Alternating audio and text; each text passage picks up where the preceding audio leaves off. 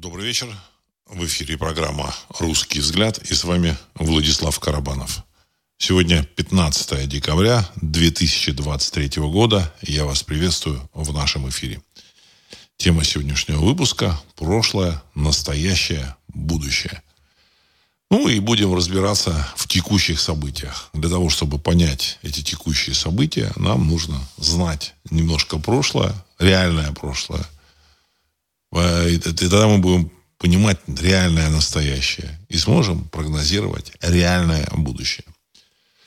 Я хочу высказать признательность слушателям программы «Русский взгляд».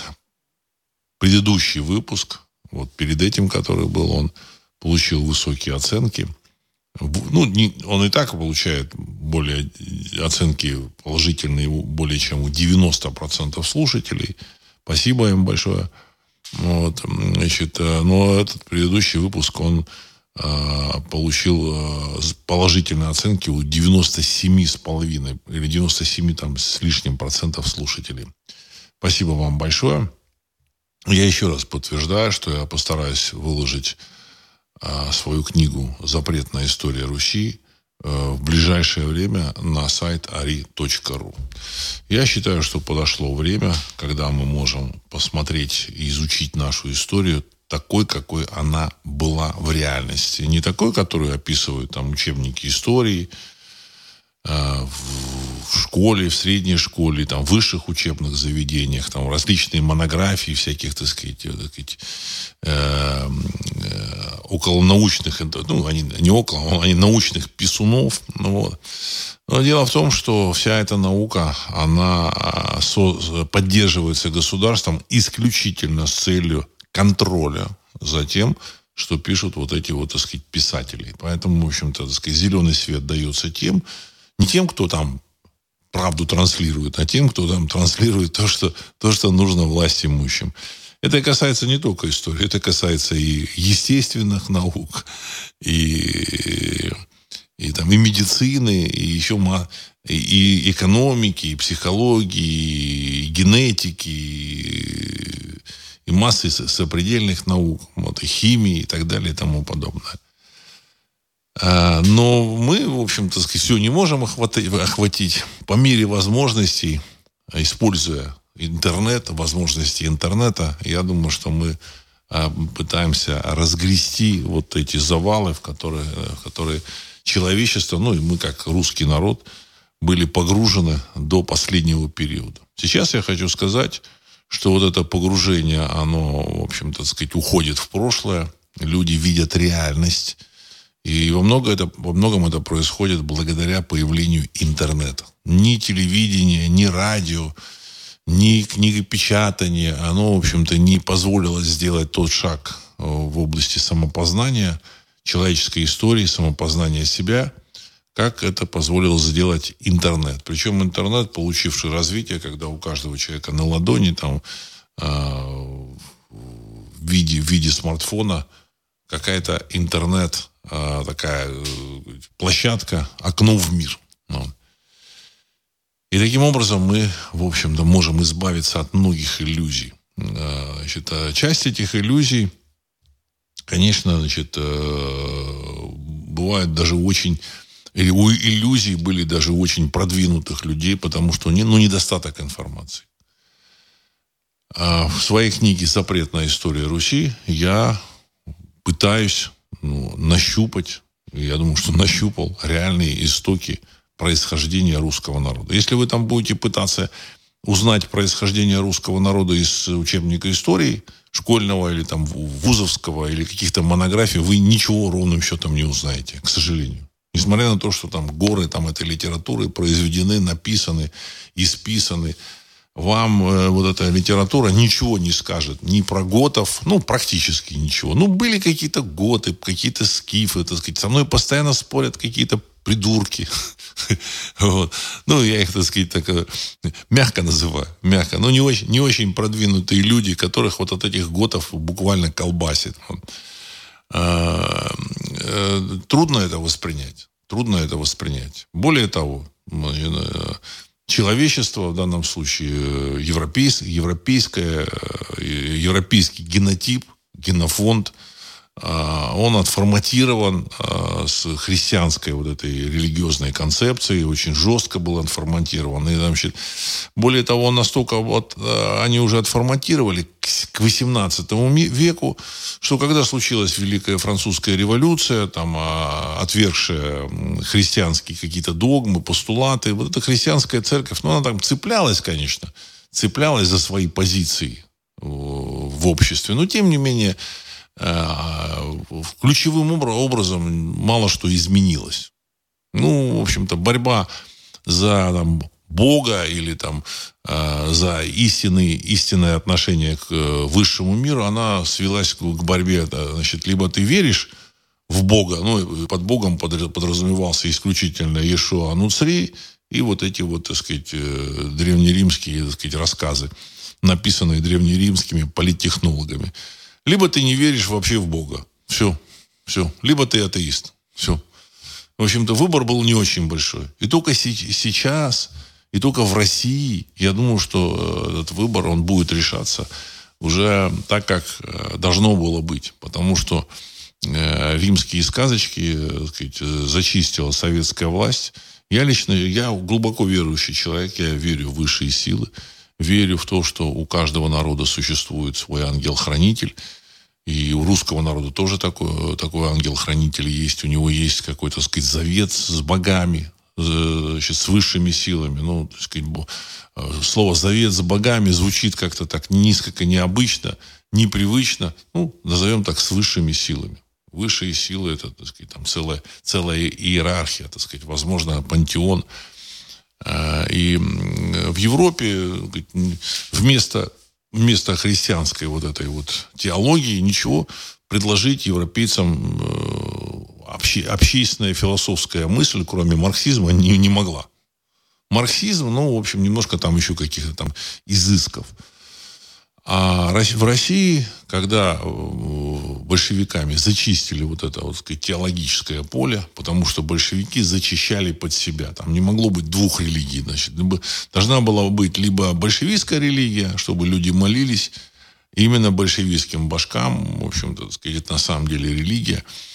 И никакой другой религии быть не, могло, не могло быть. Либо эти люди молились, либо их уничтожали. Все было просто. Ну, со временем большевизм он стал более такой беззубый. А, он, в общем-то, так сказать, сдулся. Вот. И в 91 году мы расстались с большевистским Советским Союзом. Вот. И попытки привить, вернуть обратно вот эту, эту христианскую теологию, э, вот спустя вот 33 года прошло, как э, ну, 32 с половиной, 33 года будет летом 2004 года, попытки вернуть вот эту христианскую теологию, правоверие, оно на сегодняшний день, можно там твердо сказать, не увенчались успехом совсем. Совсем. Военные действия на территории э, периферии, территории 404, боестолкновения, они, так сказать, ясно все показали, продемонстрировали, что народ стихийно, стихийно возвращается к вере своих предков. Дело в том, что что такое вера предков? Это то, с чем мы, э, наш архетип э, связан э, своим происхождением, своей историей. Что такое архетип? Архетип – это какие-то коды, внешние образы, на которые реагирует наше сознание и подсознание. Потому что лично я считаю, что человек так же, как и в общем-то, сказать, транслирует э, религиозная концепция там, индуизма, религиозные там концепции похожие на индуизм, а индуизм, он, в общем, так или иначе, он вышел из нашей, как бы, так сказать, древней, древней религиозной концепции. Человеческая душа, она путешествует в мирах, она, в общем-то, воплощается в, в, в телах. Э, возможно, там процесс воплощения идет так же, как вот, так сказать, там, э, воплощение, там, душа, воплощение, сначала воплощение в камне, потом воплощение в животных, а потом, в общем-то, так сказать, высших существ, которые, которым является человек. Вот. И даже воплощение в, человека, оно, оно проходит, так сказать, целый ряд этапов, там, в общем-то, а может быть, там сотни, может быть, тысячи воплощений. Вот во время этих воплощений мы мы и воспринимаем вот этот архетип, архетипы свои, образы, на которые реагируем. И когда человек видит этот образ, он, его внутреннее подсознание откликается, оно, оно находит в своей, в своей памяти, вот этой памяти подсознания, памяти души, оно находит параллели и поэтому откликается. Слышит звуки, музыку какую-то, тоже так же от, от, откликается.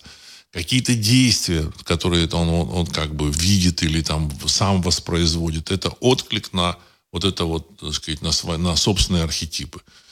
И поэтому поиск архетипов – это самая важная задача политтехнологов. Они пытаются найти эти архетипы и, нажимая на них, пытаться, пытаются управлять обществами. В данном случае, так сказать, э, церковники, вот эти христианские, как они э, управляли, они э, находили места, э, которые народы, племена считали священными своими местами, места силы. И на этих местах силы обязательно ставили свои, в общем-то, культовые сооружения. Церкви, как правило, там монастыри. Либо, если они не могли, Э, захватить это место, они его, в общем, каким-то образом дискредитировали. Значит, э, для этого производилась очень серьезная работа. Опять же, еще раз повторю, все, что я говорю, это исключительно мои мысли. Этими мыслями я делюсь, я не, ничего не утверждаю. Э, с большим уважением отношусь к тому, кто там верит в это, в Ишуа Нуцри и, в общем-то, в христианские, так сказать, э, ценности теологические, это их, в общем-то, личное дело. Я просто высказываю свои мысли, как, как это происходило, как я это вижу. Таким образом, а, племенами, народами а, управление осваивалось ими еще там, в Древней Римской империи. В принципе, у них, э, можно так признать, они переключились на христианство в начале IV века нашей эры, когда значит, они убедили э, императора Древней Римской империи Константина принять христианское, христианское учение в качестве государственной религии.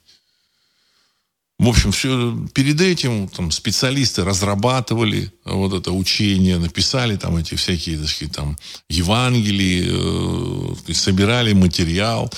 Вот. Ну и, в общем, все было готово. Перед этим планировалось ввести в Древнем Риме в качестве единой религии митроизм. И даже уже начали, начали продвигать митроизм. В римской армии э, доминировал как раз митроизм. Это, в общем-то, вера в э, иранского, арийского бога Митру, Митру, вот, значит, или э, Митра это, это такое искаженное название, так сказать, на самом деле это бог мир, бог мира, вот, значит, э, как бы солдатский бог, вот он считался солдатским богом, ну, по каким-то причинам они решили, что религия не должна проистекать из религиозной концепции враждебного, враждебного государства. Дело в том, что значит, древний Иран это тоже был э, мощный такой, так сказать, имперский такой, в общем-то, конгломерат, вот, значит, мощное государство, э, опирающееся на вот этот э, зарастризм, и в том числе, так сказать, частью вот их концепции, концепции религиозной был, был митроизм, и поэтому опираться на религиозную концепцию враждебного государства, они решили, что это, в общем-то, неправильно. Поэтому пошли по другому пути, взяли за основу древнееврейскую религиозную концепцию. А, в IV веке они это приняли, потом это, продвигали. Конечном счете они, в общем, так сказать, очень, так сказать, серьезно, э, добились очень серьезных успехов в этом отношении. И Европа на сегодняшний день вынырнуть, выскользнуть тут из этих объятий христианской церкви не может. Это понятно, очевидно. Кроме каких-то там периферий, там типа Исландии, где сохранились вот эти саги э, древних э, готов, которые исходили с территории э, Причерноморья, с э, Рейд Готланда, с Данапростада, значит, э, вот. А, там это все сохранилось, записи какие-то, саги. Вот. Ну, значит, даже, даже, даже, значит, э, даже религия, э, сказать, остатки там есть. Сказать, она признана там, в общем-то, религией для исландцев, древняя вот этой религии. Но возможности выскользнуть из объятий христианства у них нет. Единственное, у кого сейчас есть такая возможность, это у наследников э, большевистской России. Я лично считаю, что высшие силы попустительствовали, допустили ваханалию вот этих, вот сказать, большевистской вот этой власти, большевистской вот мерзости, только для того, чтобы потому, чтобы, э, чтобы эта большевистская мерзость, мерзость уничтожила и, так сказать, э, вот это, вот это форматирование христианское. И на сегодняшний день мы видим, что, в общем-то, работа проведена э, была большевиками, а, значит, а дальше, сказать, когда зачистили это пространство, ну, конечно, в духовном плане зачистили, в духовном плане. Хотя большевики уничтожали людей далеко не в духовном плане. И сейчас э, вот на, на, той же территории значит, периферии э, люди воюют с рунами, они понимают, видят мощь этих рун, они видят, что это, это реальные знаки, символы, которые работают. Э, руны, напомню, они даны были согласно сагам, даны были Одину, он висел на дереве вниз головой три, три дня, и через три дня он увидел эти руны, боги ему дали их. И вот таким образом он привел, принес э, людям руны. Когда это фактически случилось, в каком там веке или тысячелетии до нашей эры, ну, ну сложно, так сказать, предположить. Но это реальные, э, реальные знаки, реальные символы, которые работали, которым пользовались наши предки. Ну, то же самое касается истории значит, там, европейских народов, истории там, русского народа. Значит, поиск русского народа, вот он как бы, он, он в официальной версии он до сих пор не, не завершен. Поиск корней русского народа, он, в общем-то, так сказать, никогда не завершится.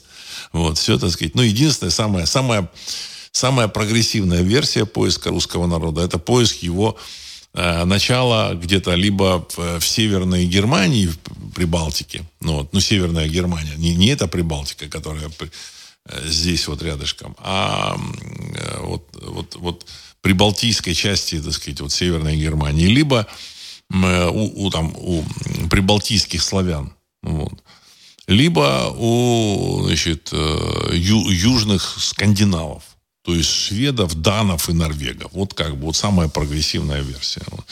Эти, эту прогрессивную версию подхватили, так сказать, различные начинатели, различные энтузиасты, вот, значит, и начали там транслировать. Ну, в реальности в моей книге «Запретная история Руси» я рассказываю, откуда произошел русский народ. То есть русский народ произошел, в общем, с территории Причерноморья, значит, и вот скандинавы, они появились не из Скандинавии пришли сюда, а наоборот, от, отсюда они пришли туда.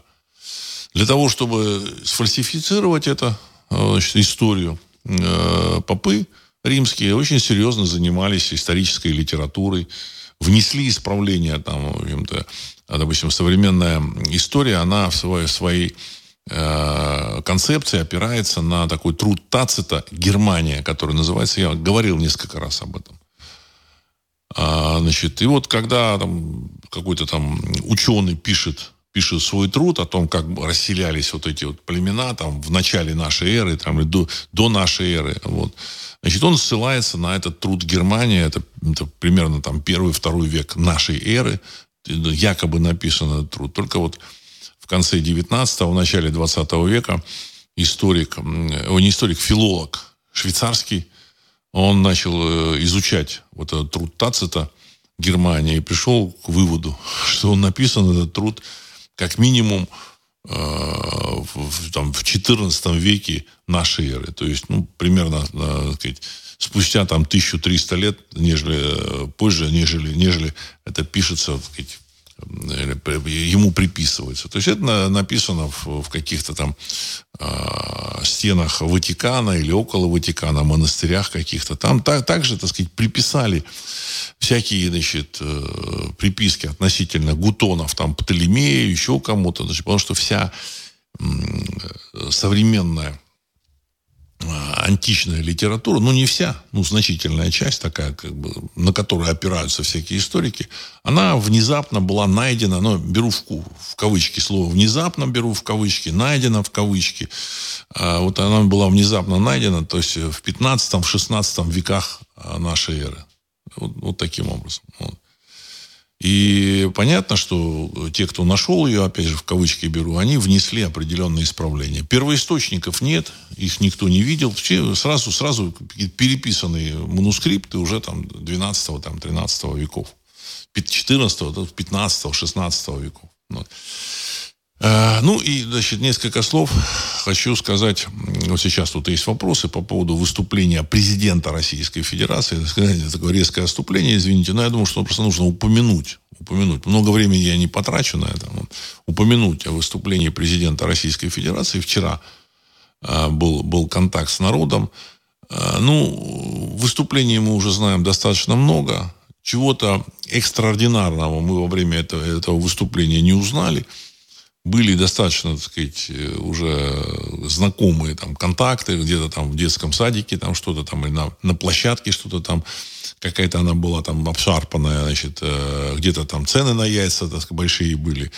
В общем-то, оперативно все решалось. Вот. Ну, конечно, было несколько важных замечаний, которые транслировала российская власть, транслировала Э, в первую очередь, не обществу, а своим западным партнерам.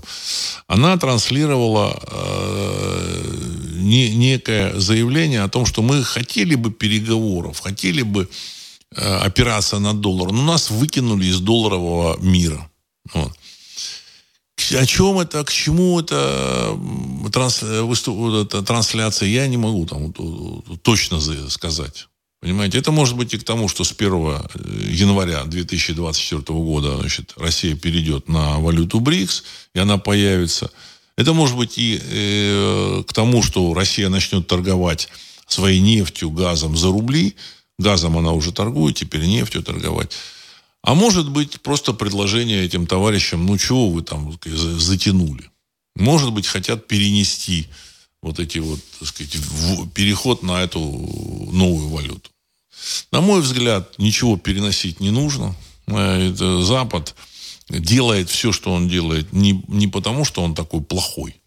Вот, не потому, что они вот так вот ненавидят Россию. Это тоже есть. Но делают они это не, совсем не поэтому. Они вынуждены это делать. Они вынуждены. Деньги закончились. Им нужно найти примерно 50 триллионов долларов. Вот я вот э, сумму, я такую сказал, примерную. Вы не ослышались. 50 триллионов долларов. Но если там в миллиарды перевести, то 50 тысяч миллиардов долларов им нужно найти. Ни одна страна в мире такую сумму для того, чтобы погасить их там долги, вот эти, которые возникли за там э, несколько десятков лет, э, ни одна страна в мире такую сумму дать не может, включая Великий Китай.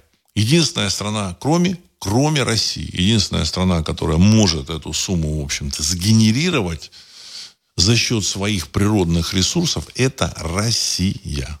Потому что в России есть крупнейшие запасы углеводородов, нефти и газа. И нефти, и газа. Потому что в России есть крупнейшие запасы леса. Это сырье. Потому что в России есть крупнейшие запасы рыбных э, вот этих вот э, источников, вот рыбы, там то же самое Охотское море, там то же самое там Баренцево море, ну, в общем-то. Ну, Охотское море, я думаю, что может там прокормить, я не знаю, полпланеты. Потому что в России существует самый крупный водоем с пресной водой на планете, которым э, можно снабдить пресной водой, из которого можно снабдить пресной водой все человечество на протяжении там нескольких тысяч лет, это уже посчитали. Ну и так далее, и так далее. Там запасы золота, сереб... Э, ну, там, серебра, платины, палладия, э, алмазов, э, лития. Литий это сейчас э, металл номер один. Он, кажется, металлом считается литий. Для батареек, аккумуляторов. Никеля, э, там редкоземельные металлы и так далее и тому подобное. Очень продвинутый народ. Ну, народ, он не нужен этим западникам, возможно. Они его используют, хотели бы использовать, но, в принципе, так сказать, самое главное – это сырье.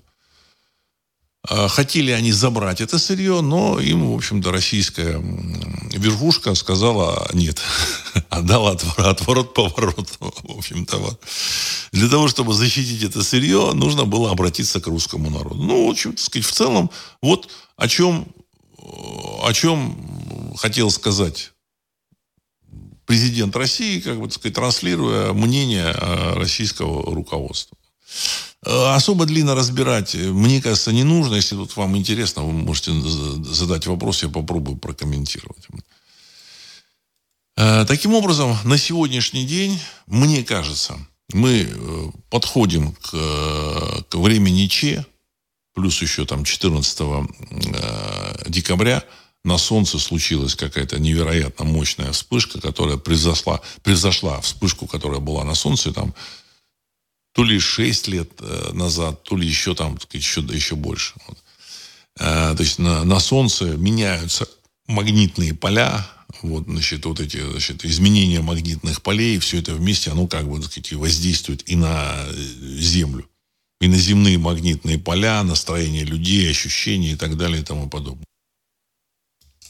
Таким образом, сегодня мы подходим к этому времени Че, я лично считаю, что время Че будет э, ознаменуется обвалом финансового рынка. Ну, посмотрим.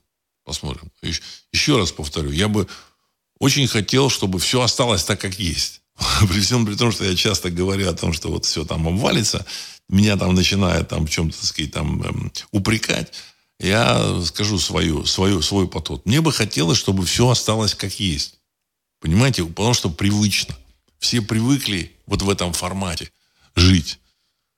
Менять рубли на доллары, на евро, потом, так сказать, там, э, доллары, евро, с этими долларами евро тоже там можно куда-то выехать, вот, и, так сказать, въехать, эти доллары в евро все равно ходят.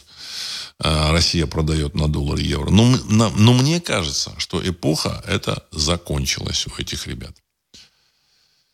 Так, ну вот сейчас зачитаю ваши вопросы, некоторые комментарии. Ярослав Харьков. Он пишет, что он из Харькова. Владислав, и все-таки что мешает тем, кто закручивает гайки с биометрией, продвинутой медициной и прочим с помощью долларов, делать то же самое за БРИКСы? Конец цитаты. Уважаемый Ярослав, проблема в чем, вот, почему российская верхушка, она ну, может быть такой, вот, это, такое трактование заявления там, президента России, что значит, мы бы хотели остаться в долларовом этом самом формате, но вы, вы нас выкинули оттуда. Смысл в том, что никто не знает, что случится, когда ведут БРИКСы. Вы-то думаете, что это все, все так легко?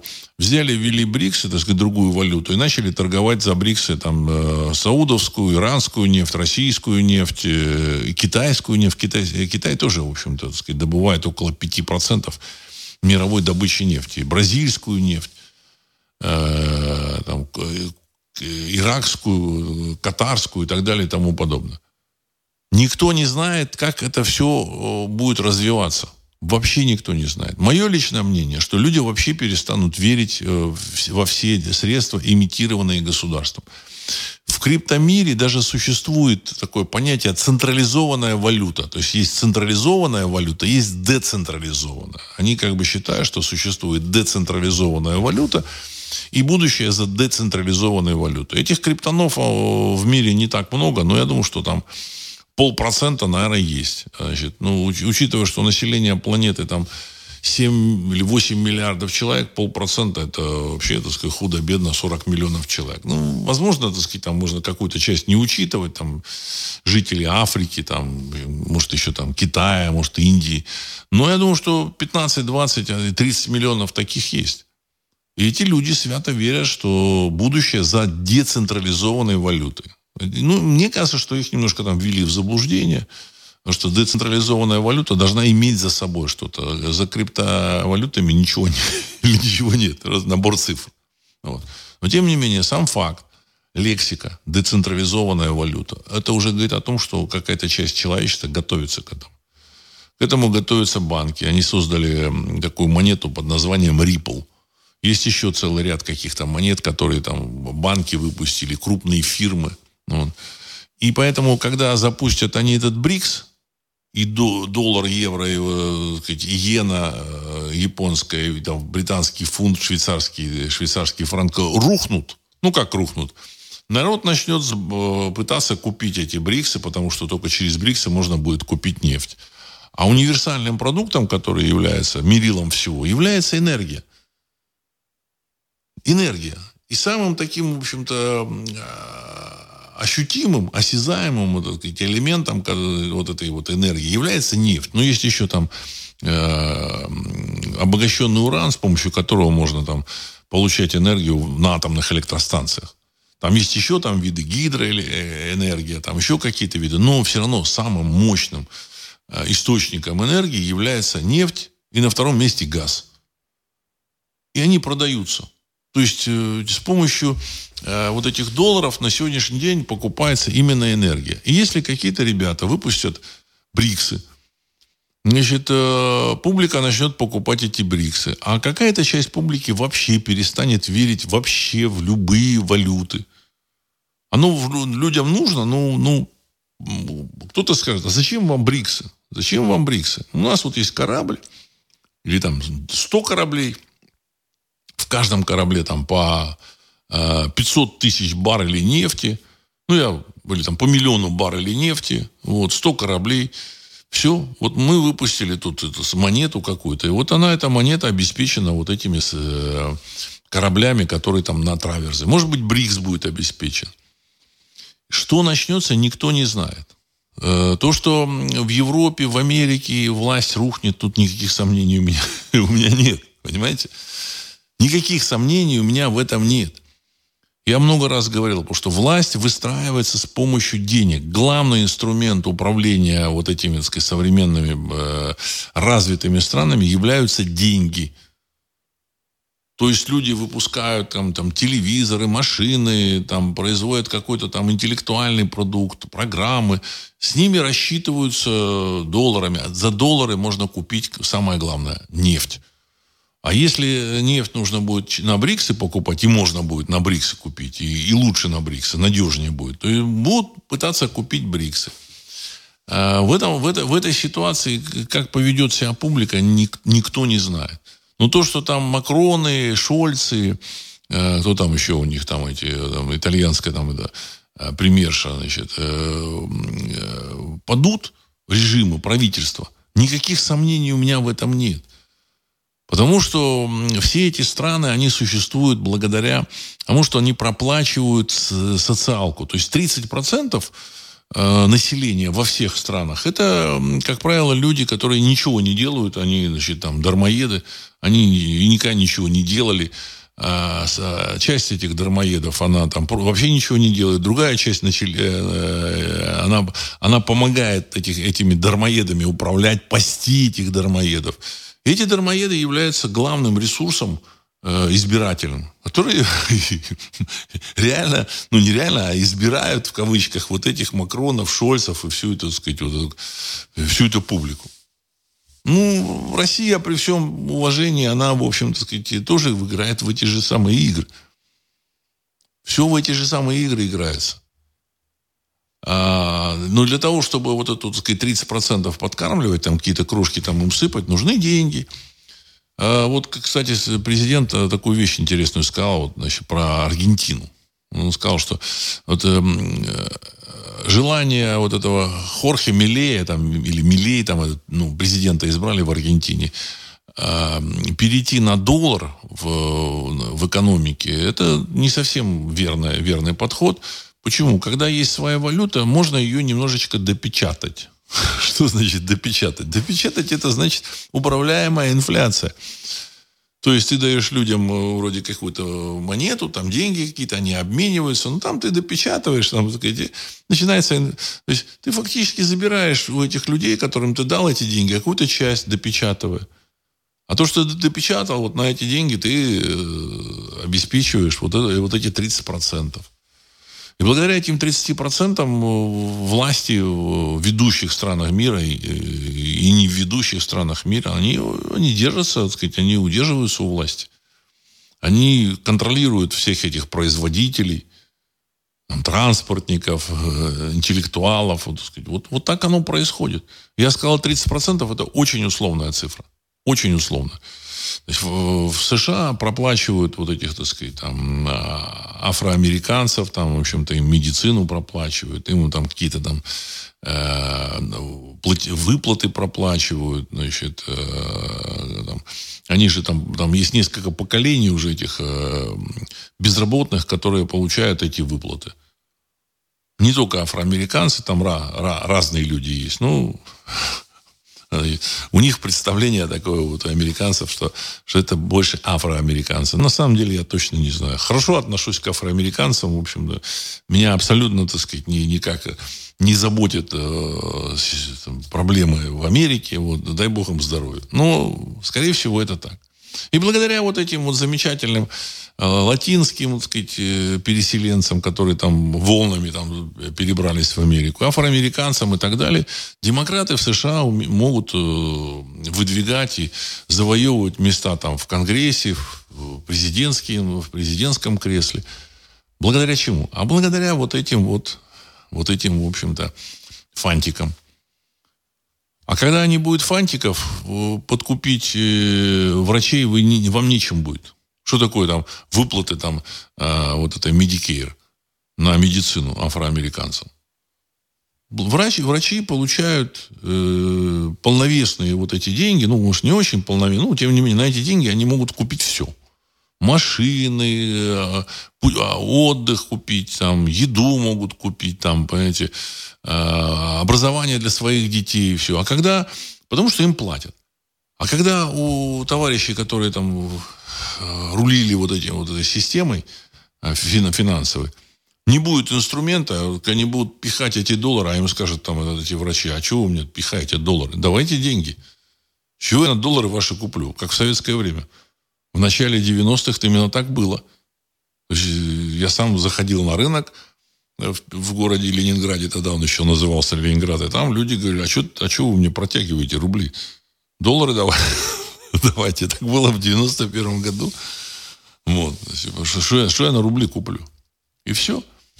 Понимаете, так сказать, подкупать этих врачей, э, значит, писателей, писак, там, которые там, журналистов, которые там транслируют какую-то всякую хрень, значит, э, историков, которые там пишут историю, в которой там эм, э, Гамлет был там афроамериканцем, ну, сказать, уже нельзя будет. Уже нельзя будет. И вот эти какие трансгендеры, они подкупают там целые фирмы, огромную там пивную фирму дали денег, она там в эту в рекламную кампанию включила трансгендера. Дай бог им здоровья, конечно, там. Но у этой фирмы упали продажи, но тем не менее там с, там, с 15% там, до, до, до 12%, ну, или там с 20 до 15%, не знаю. То есть это была самая мощная э, пивная компания США. Но, тем не менее, им дали денег, и все. Деньги есть. А когда денег не будет, понимаете, если э, нефть будет продаваться за бриксы, что за доллары можно будет купить? Морскую воду? Канадский снег можно будет купить, там, эти, песок может можно купить, то вряд ли скажет. А что я тебе грузить песок буду? Ну, я тебе погружу песок. А что я там куплю на твои там доллары? И все. И то же самое в Европе будет. Как они смогут э, подкупать вот эту, так сказать, э, публику 30%? Вот это самый главный вопрос. И в Кремле тоже, к сожалению, может, к счастью, не знают, как это будет происходить. Абсолютно не знают. Это все, знаете, так сказать, ящик такой. Черный ящик. Туда вот что-то там, действие какое-то происходит, и в этом черном ящике начинает развиваться это, это действие. Что оно будет на выходе, не знает никто. Абсолютно никто. И поэтому боятся. Есть чего бояться. А, Генри Владислав Александрович, а когда бояр появится в свободном доступе? Ну, попробую тоже сделать вместе с книгой. Вот. А, Вальтер Аваков, Москва. Владислав, здравия. 14 декабря президент, отвечая на вопрос, сказал, Одесса – русский город. Как вы считаете, это уже озвученная программа дальнейших действий СВО или пока только мысли вслух? Конец цитаты. Я думаю, что это камень просто в огород партнеров. Что Одесса – русский город. А дальше что там партнеры ответят? Я вот слышу сейчас, что заявление, ну, там, по России, российским каналам, там, заявление о том, что, ну, вы знаете, Россия готова вести военные действия и закончить их там в 26 году. То есть 24 25 Россия готова воевать. А западные партнеры, они в ужасе от этого. Они просто в ужасе, они падают в, в обмороки. Вот они-то думали, что там к концу 22 года все закончится. Может, даже к середине 22 года. Ну, к началу 23 Но им пообещали, сказали, ну, летом 23 года мы разгромим Россию, поставим ее на колени и дальше будем так сказать, диктовать ей условия. Все закончилось лето. Осень 23 года, зима 23 года начинала, началась. И тут Россия говорит, что Россия готова воевать 24-25 год. Ну и тут сообщают о том, что э, Одесса русский город. Идет торг. Идет торг. Пока Запад не готов к торгу, пока он, в общем-то, так сказать, не может отойти от того, что он проигрывает. Вот. Когда они смирятся со своим поражением, они, конечно, будут э, предлагать там всякие, всякие варианты. Американцы фактически уже соскочили с поезда. Конечно, они там эту замечательную периферию не оставят без своих этих самых там каких-то денежных небольших вливаний. Они все, ну, они все, в общем, переложили на Европу. У них у самих там неизвестно, что будет. Неизвестно, будут выборы э, э в ноябре 24 года или не будут. Кто будет претендентом на этих выборах? выборах? Вообще ничего не известно. Э, поэтому они решили, в общем-то, соскочить. Что там, как там дальше в Америке будет, э, вот, вот ждем фильма «Гражданская война» американского. Уже трейлеры появились, народ смотрит, а это не просто так. Перед этим у них вышел фильм там года два назад «Не смотри вверх». Я вам рассказывал про него. О том, что там несется какая-то то ли комета, то ли Луна должна упасть на Землю. И, в общем, все, и человеческая цивилизация должна закончиться. Но так как а, политическая жизнь идет своим чередом, эти политики, им невыгодно, чтобы кто-то знал, что там будет в будущем, поэтому им нужно говорить, там, не, они говорят, не смотри вверх и вообще занимайся политикой. В конечном счете они не смотрели вверх, и все накрылось медным тазом, как оно, как оно бывает. Так и сейчас. Они публике не говорят, что будет происходить с их э, замечательным долларом. Одесса, конечно же, русский город. И я вообще считаю, что территория 404, периферия, это, в общем, так сказать, исконная русская территория, иначе, в общем-то, и быть не может. Меня тут спрашивают, а зачем они воюют? Зачем они воюют? За что они воюют? За, ну, вот эти вот, так сказать, жители периферии, там, не все, ну, там, они собрали там, там, там, 700-тысячную армию, там, ну, 600-700 тысяч уже положили, там, ну, полтора миллиона там они собрали. А, есть, конечно, и э, идейные, и, как правило, их там 2-3%. Ну, вот их 2-3% уже там большая часть их положили. А основная масса воюет за деньги. Потому что работы нет. В 2014 году я об этом писал. Мы на, на сайте, так сказать, были материалы о том, как, как, как Запад э, хочет форма, отформатировать вот эту, так сказать, замечательную периферию уничтожить экономику, чтобы заработать можно было только в силовых структурах. Значит, э, и дальше э, направить воевать с Россией. Все они сделали четко по своим учебникам. Но, конечно, эти учебники в магазинах не продаются, они где-то, так сказать, там просто, так сказать, зачитываются этим людям, которые там слушают, э, и зачитываются этим преподавателям, вот эти шаблоны всякие. Но они действуют по этим шаблонам есть нечего, либо он так э, будет влачить там существование там жалкое, либо он пойдет воевать. Он даже ему говорит, что не-не-не, мы тут, тут э, категорически значит, э, стремимся не допустить э, потерь личного состава. То есть, ну, врут от, в открытую. И дальше эти люди в надежде на какое-то будущее идут, тем более, что платят там, в общем, неплохо примерно на, на доллар, если примерно две с половиной тысячи долларов они получают для э, периферии, это чудовищные деньги. Чудовищные. Тогда, когда, вот, допустим, э, несколько, там, пару-тройку лет назад, там, 300-400 долларов, это очень хорошая зарплата. Очень хорошая. А тут две с половиной тысячи. Ну, они не думают ни о чем, а их там э, отправляют на, на погибель, вот, на убой. Ну, дальше вот так, вот так они как бы и воюют. Но опять все должно, конечно, закончиться. В России, мне кажется, все понимают, ждут. Так, Сергей 1956. Шольц заявил, когда периферия рухнет, Бундестаг должен будет ввести военное положение, иначе экономика Германии рухнет. Конец цитаты. Я думаю, что Шольц, э, скорее всего, его либо не найдут, вот этого Шольца. Либо найдут и будут ему задавать э, вопросы какие-то люди уполномоченные там даже не этим Бундестагом, может там каким-то другим Бундестагом. Но это там, вариантов э, ну, сказать, достаточно много, куда он там сказать, исчезнет. Вот. А, он, мне кажется, он уже понимает все это. И будущее Германии, там, экономики их вообще не волнует. Дело в том, что для них будущее это их личное, так сказать, будущее это люди, так сказать, специально отобранные были, а, для которых, у которых нет родины. Ну, в Германии тоже таких людей отбирали. В Италии, а, значит, там хотели патриотов, но они нашли вот эту патриотку, там вот, я не помню, какие там фамилия, вот, Мелони, кажется, Мелони, вот ее фамилия. Вот.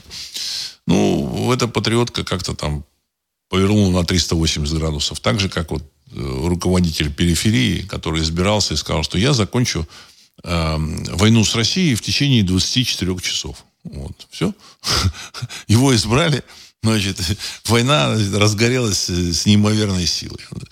Ну, я думаю, что там будет смена составов просто снесут всех этих управленцев, потому что они, э, люди думают, ну как, куда они денутся, ну куда они денутся? Они существуют вот в этой пирамиде власти только потому, что за них платят большие деньги. Платят не им лично, платят средствам массовой информации, пропагандистам, э, предпринимателям платят, так сказать, э, ну, в общем-то, чтобы они там поддерживали, так сказать, содержат там 20-30% вот всяких дармоедов, каких-то, так сказать, там крикунов там содержат, э, содержат спецслужбы. Это гигантские расходы. Гигантские расходы. Как только э, оплата денежная прекратится, вся вот эта пирамида, она не просто рухнет, она испарится. Вы не найдете ни вот эту замечательную, так сказать, эту тетеньку Анну Лену Бербак, с днем с огнем будете искать, не найдете. Ни Шольца, мне кажется, не, не найдете. Значит, ну, Макрон, не знаю. Мне кажется, так сказать, он тоже куда-нибудь смоется. Вот. Без денег там все закончится. Весь этот э, банкет, он прекратится. Понимаете? Значит, э, в Российской Федерации тоже непонятно, что будет. Вы думаете, что кремлевские товарищи точно знают, что будет? Ну, я сомневаюсь. Я сомневаюсь. Понимаете? Одно дело, когда человек знает, что он там продал, э, там, я не знаю, там, пшеницу государственные закрома, получил какие-то деньги, и он там знает, что на эти деньги он купит вот это, вот это, вот это, что-то ему там выделят, все. А когда э, там им будут выплачивать какими-то тугриками, и эти тугрики кто-то другой возьмет, не возьмет, неизвестно, что с этими деньгами будет. Никто не знает. Э, Соловей. Американский кинематограф вывел ролик сериала «Гражданская война». Сериал должен выйти весной 24 года. Камлают совпадения или пугают население. Конец цитаты. Я лично считаю, что э, вот, э, вот через эти фильмы, через художественные произведения реализуется то, что вот на уровне подсознания чувствуют их вот эти творцы. То есть человек творческий, он э, получает информацию с, небес, ну, или с высших, так сказать, от высших сил, от духовных миров. Это так сказать, конкретная такая, так сказать, идет э, взаимосвязь, у него есть взаимосвязь с этими силами. И он это выкладывает все, значит, на, на свои вот либо художественные полотна, либо там, сказать, пишет какие-то там стихи, э, романы, э, снимает кино. Э, ту же самую так сказать, революцию в России тоже как бы чувствовали, видели. Я вот там читал, там недавно кто-то написал, там, что, вы знаете, там был какой-то там ужин Путилова значит, это, Путилов, это, так сказать, сын, кажется, основателя Путиловского завода. То есть крупнейший предприниматель России там, в Петербурге в 16 году, то есть за несколько месяцев до февральской революции. Значит, сын Путилова был, французский посланник был и бывший министр э, э, юстиции. И вот, значит, э, этот там пишет французский посланник в своих там мемуарах о том, что Путилов считает, что революция, она уже очень созрела, она неминуема. Ощущения у людей есть. То есть никто не знает, что будет в будущем, но ощущения есть. Понимаете? То есть связь у того же Путилова есть с эгрегором. Понимаете, как, поэтому народ, он важен. Народ, у которого есть связь со своим эгрегором, он важен.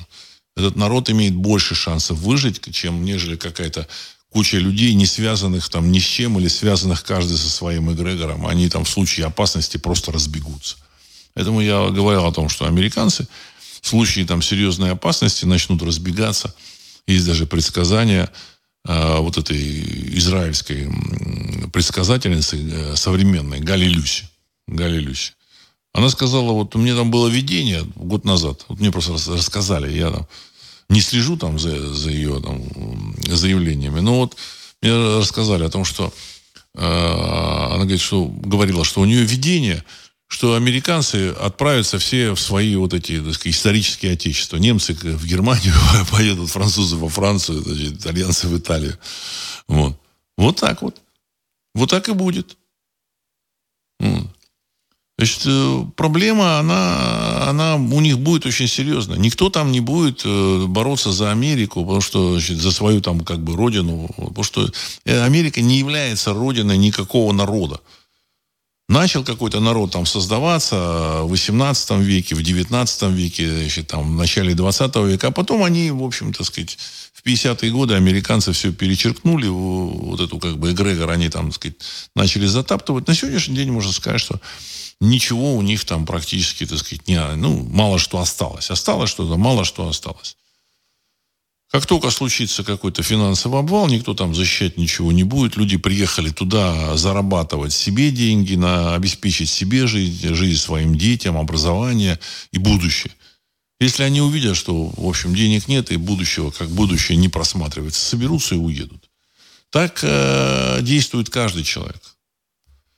Э, не нужно там даже упрекать вот, э, там, бывших граждан там, России, Советского Союза, когда они, в общем-то, уехали, потому что, ну, Россия только-только она подобралась к моменту, когда она будет выбираться из полуколониального состояния. Она, она еще не выбралась. Еще не выбралась. Еще в российской этой самой э, федерации э, производят эти манипуляции с кредитной ставкой, там вот ставка рефинансирования добавили вчера тоже было 15% э, ставка рефинансирования, добавили, сделали 16%. И говорит, вы знаете, у нас очень мощно развивается экономика. Вот эта глава Центробанка Эльвира там Набиулина сказала, у нас у России развив... очень мощно развивается экономика.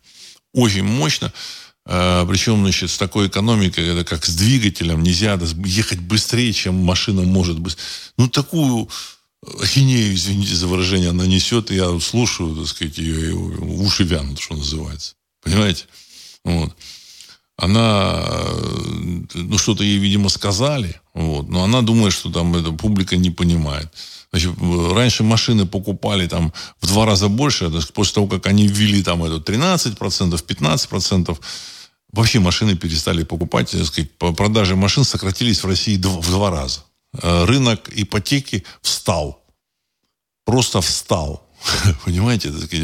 Ну и, и, и продажи там, там товаров просто встали. То есть, ну, они решают какие-то вопросы, может быть, их, им нужно наклонить население России, может, еще что-то. Ну, я так полагаю, они там предполагают, они думают, что тут э, все дураки. И можно вот этим дуракам, в сказать, загрузить вот эту информацию, что да, вот тут а, так все развивается, так все страшно развивается, что все аж, аж это приходится ставку такую э, вводить. На самом деле э, российская экономика, может, и на, начала выпускать что-то больше, там, танков, там, БМП, там, еще как, какой-то техники, чтобы заме, импорта заместить что-то. Но на самом деле качество этой техники не всегда намного лучше э, той, которую они закупали. Потому что за год, за полтора только частник может сделать качественную технику. И я думаю, что даже частник не сделает. Он, он может сделать, но в большинстве случаев за полтора года ничего не сделает. А если там отдано государственным каким-то этим самым э, осваивателям бюджетов, то, скорее всего, они вообще ничего не сделают. Или сделают за липуху. Я вот ну, читаешь даже там анекдоты какие-то, читаешь там какой-то там э, деятель пишет, вы знаете, так сказать, мне, мне тут позвонили э, и сказали, что вы, вот вы можете сделать там систему охранной сигнализации в школе. В школе, чтобы он, так сказать, вот это было, вот это, вот это. Ну, я поехал, говорит, посмотрел там и сказал сумму. Да, и за месяц. Нужно сделать за месяц. Я поехал и сказал сумму, чтобы оно вот работало, надежно было сумму. Они сказали, ну, это, в общем-то, для нас дорого. Ну, говорит, если это дорого, ищите кого-то другого. Через три месяца после начала э, школьного, так сказать, периода, вот там, в ноябре месяце, они мне звонят, не можете приехать починить, починить систему. Ну, я, он говорит, а что ж у вас система? Ну, вот мы все-таки нашли там какую-то фирму. Она там сделала за месяц, за ту сумму, которую давала. Ну, в общем, через неделю там все перестало работать. Он говорит, я приехали туда, в общем-то, сказать, там э, провода даже до камер не доходят. Даже до камер. Что-то там такое наворотили залипуха в чистом виде. И это работать не будет. Им нужно было отчитаться, так сказать, вот перед министром то ли образования, то ли там э, связи, я не знаю, перед кем они отчитывались. Они отчитались, а все остальное горяно пламенем. Дело в том, что так сказать, чиновник, он устроен именно так. Вот люди, кто-то думает, что социализм и, и там рыночная экономика. Социализм устроен именно так, что главным у человека, у этого ну, исполнителя является начальник. А у начальника другой начальник. Им важно отчитаться. А что там оно будет, вообще горя ну, ясным пламенем. Поэтому ничего толкового они придумать не могут. Ну, вынуждены где-то придумывать, когда берут э, частных предпринимателей и начинают их, там сказать, жестко э, значит, контролировать. Ну, вот, э, загоняли там они, так сказать, этих создателей военных самолетов в Шарашке. То же самое Туполев, он же, в общем-то, сказать, часть своих самолетов сделал в Шарашке, то есть находясь в заключении. Эти другие также, так сказать, не прошли через заключение, у них там выбор такой небольшой, так сказать. Ребят, ребята вроде талантливые, да, и дальше выбор небольшой. А, ну, на этом а, авиацию гражданскую, там, такую вот качественную, как вот на Западе, не сделаешь. Ну, оно летало, все нормально было. Ну, к концу совка начало все сыпаться. Они решили повторить. Можем повторить. Понимаете, как бы лозунг. Слышали, да, же? Выступая там по телевидению там или где-то там. Можем повторить, ну, то есть заход в Берлин. Можем повторить. Понимаете? Другое время было, другая эпоха была. А вы можете повторить только попилить бюджеты. Ну. И, по всей видимости, бюджеты пилят активно. Вот, значит, так что этот э, командир э, полка вот этого в, в Донецкой области, Ходаковский, как вот он, полк, я не помню, как он называется, сказать, вот, у известного полка Ходак, командир этот Ходаковский, вот известный, так сказать, его там обвиняли, что он чуть ли не шпион э, Украины, там, этой замечательной. Вот. Но на самом деле он такой патриот, такой, в общем-то, так сказать, до мозга костей. И он, э, когда понял, что от э, российского этого военпрома там ничего не получить, никаких беспилотников, он, значит, организовал э, сборку беспилотников и создание беспилотников под названием «Скальпель». То есть он нашел ребят, которые сделают эти скальпели, значит, убрал всех вот посредников. Вот этот скальпель стоит 200 тысяч рублей. Это прямая копия ланцета. Только разница в чем? Ланцет стоит 50 тысяч долларов. На нынешние деньги это 4,5 миллиона рублей, да? А скальпель стоит 200 тысяч рублей. В 22 раза дешевле. Я даже смотрел, когда видео там транслировали э, с производства этого скальпеля. Думаю, что там может стоить 50 тысяч, 50, 50 тысяч долларов. Что там может стоить 50 тысяч долларов, понимаете? Так сказать. Значит, труба, э, камера, лан, ну, имеется ланцет у этого, так сказать, э, это, э, там, он был частником сам, он создал, а потом его в госпредприятие товарища включили, но, видимо, там он нормально получает, там, видимо, там всем хватает. Ну. 50 тысяч, потому что слишком высокая сумма. Слишком. Камера это стоит, я не знаю, там, там 5 тысяч, может, 10 тысяч. Там, система э, там, трансляции волны, там, этой как бы, передачи, там, тоже там стоит там, от 5 до 10 тысяч. Там, труба там стоит 3 копейки. Ну, там, 200 тысяч, это еще э, тысяч там 100 э, зарабатывают, или там 50, от 50 до 100 тысяч еще там зарабатывают э, ребята. Вот. Этот Ходаковский вынужден был сделать так. И так оно будет дальше развиваться. Если хотят победить, вот, Значит, оружием победы является беспилотник сейчас. Как, в общем-то, я э, лет 15 назад писал. Вот. Беспилотник. Если хотят победить, нужно все выпускать самим. Ну, танки тяжело, пушки тяжело выпускать. Но их наклепали в советское время столько, что просто забирай их из э, хранения и, и все. Ни в коем случае нельзя давать этим предпринимателям от государства, так сказать, их там готовить эм, к боевым действиям. Ни в коем случае. Забирать как есть и готовить на, пер, на передовой. Потому что они либо что-то снимут, либо что-то испортят. Ну и, в общем-то, кучу денег припишут на подготовку к боевым действиям. То есть, несмотря на войну, люди, которые работают на государство, вот, социалистический вот этот, сказать, эм, персонал, он э, пилит, пилит деньги. Все это видно, очевидно, об этом, в общем-то, не говорит только ленивый. Но это так, к слову, когда там всякие социалисты там выскакивают и говорят, я за, соци... за социалистический метод хозяйствования. Ты вообще понимаешь, что такое социалистический метод хозяйствования? Это значит, что ты раб, над тобой стоит надсмотрщик, у этого надсмотрщика еще надсмотрщики, и все – вот это весь социализм. Кто-то выбирает этих насмотрщиков, а ты будешь всегда рабом. Понимаете, так сказать, все. Ну. А, Ануфриев. Судоходный гигант Майерск приостанавливает все рейсы через Красное море, несмотря на то, что в этом регионе находятся две группы американских боевых кораблей. Конец цитаты. Ну, уважаемый Ануфриев, он не, не написал, что это речь идет о Бабель-Мандебском проливе, то есть сказать, через который входят корабли в Красное море. Ширина пролива 50, 20 э, километров, 20 или 22 километра. А дальше это, эти корабли, они из Красного моря входят в Суэцкий канал. Ну вот, вот как раз на вот э, Бабель-Мандебский пролив контролируют э, замечательные вот эти товарищи хуситы. Это бойцы в, этой, в шлепанцах. бойцы в шлепанцах. Вот которых не смогла разбить, так сказать, бравая саудовская армия, так сказать, наоборот, потерпела сокрушительное поражение от них. Вот. Потому что эти бойцы в шлепанцах, они воюют тут, сколько существует, видимо, человечество, они столько, столько лет воюют. Я читал их историю. Ну, э, там было там целое там, королевство, там были еще там, не знаю, там две с лишним тысячи лет назад. И поэтому американские вот эти э, фрегаты или боевые корабли, там две группировки, ничего не, не могут сделать и не сделают. Не, ну, в теории там можно э, высадиться, начать бои там, на, на поле боя с этими хуситами. Я думаю, что хуситы их, в общем-то, так сказать, разгромят этих бравых американцев. И все, и на этом все закончится.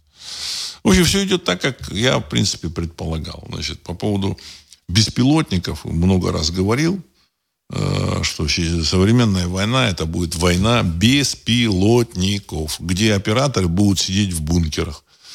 Ну, были отдельные персонажи, которые со мной спорили. Ну, теперь, так сказать, я считаю, что вот в реальности я спор, ну, не спор, а, в общем-то, так сказать, выиграл вот это. Вот это. А, да. У меня суще... есть подтверждение – какой, как, как, э, какая стала война.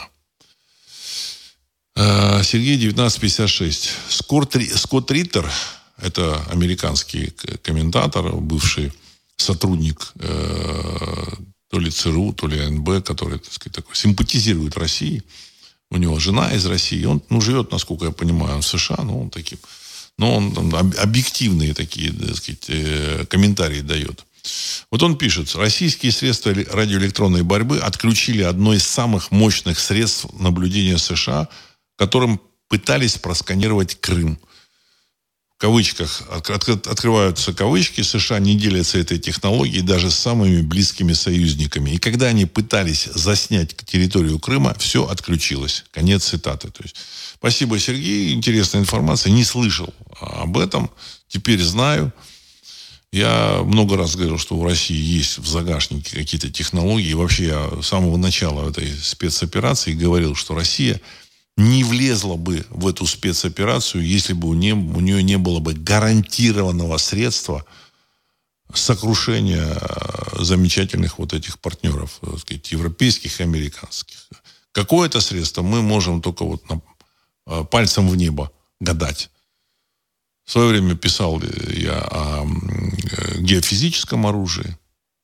Вот есть какие-то, так сказать, глухие там намеки, что оно существует. Ну, одним из таких, ну, даже не совсем глухих намеков является то, что у Советского Союза было 117 или 120 кораблей океанографических судов, которые что-то замеряли в океане. 120 кораблей.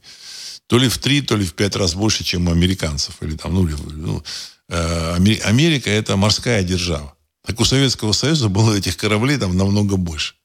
Насколько я так понимаю, больше, чем у всех океанографических кораблей, у всех стран, понимаете? Вот. Вот. Что они замеряли? Я думаю, что они э, освоили технологию, так сказать, там, удаленного э, землетрясения или подрыва вулканов. Что-то они, что-то они умеют. Либо у России есть технология подрыва вот этой, значит, эм, ядерной торпеды мощностью 100 мегатонн, значит, с одной стороны, э, Атлантики взорвали, э, сделали цунами высотой в километр, смыли побережье США. И с другой стороны, в Тихом океане тоже смыли. То есть вариантов много, мы можем только предполагать. Но я уверен, что у России, в общем, что-то там есть в загашнике. Ну и плюс есть вот эти вот какие-то там средства радиоэлектронной борьбы, ракетные технологии, всякие кинжалы, цирконы, а, ну, не, не считая ядерного оружия. Много э, чего, я думаю, что они позаимствовали в Германии. Знаете, так сказать, на самом деле Германия э, была э, самой передовой державой в области э, создания э, новых видов э, вооружений. Я говорил о том, что ядерное оружие создали немцы, испытали его. Те бомбы, которые взорвались э, в Японии, это были немецкие бомбы. Одна была плутониевая, другая была урановая бомба. Там толстяк еще что. Это были немецкие бомбы, которые, которые, которые Гитлер передал американцам. Сам Адольф Алаизович благополучно слинял в, Аргентину и, скорее всего, там еще прожил как минимум там 17-20 лет. То есть вот это вот реальная, это реальная история, реальная правда. Это, это просто элементы. Элементы. И мы знаем, что так оно и было. А что еще Советскому Союзу досталось? А Советский Союз очень серьезно относился к достижениям немцев.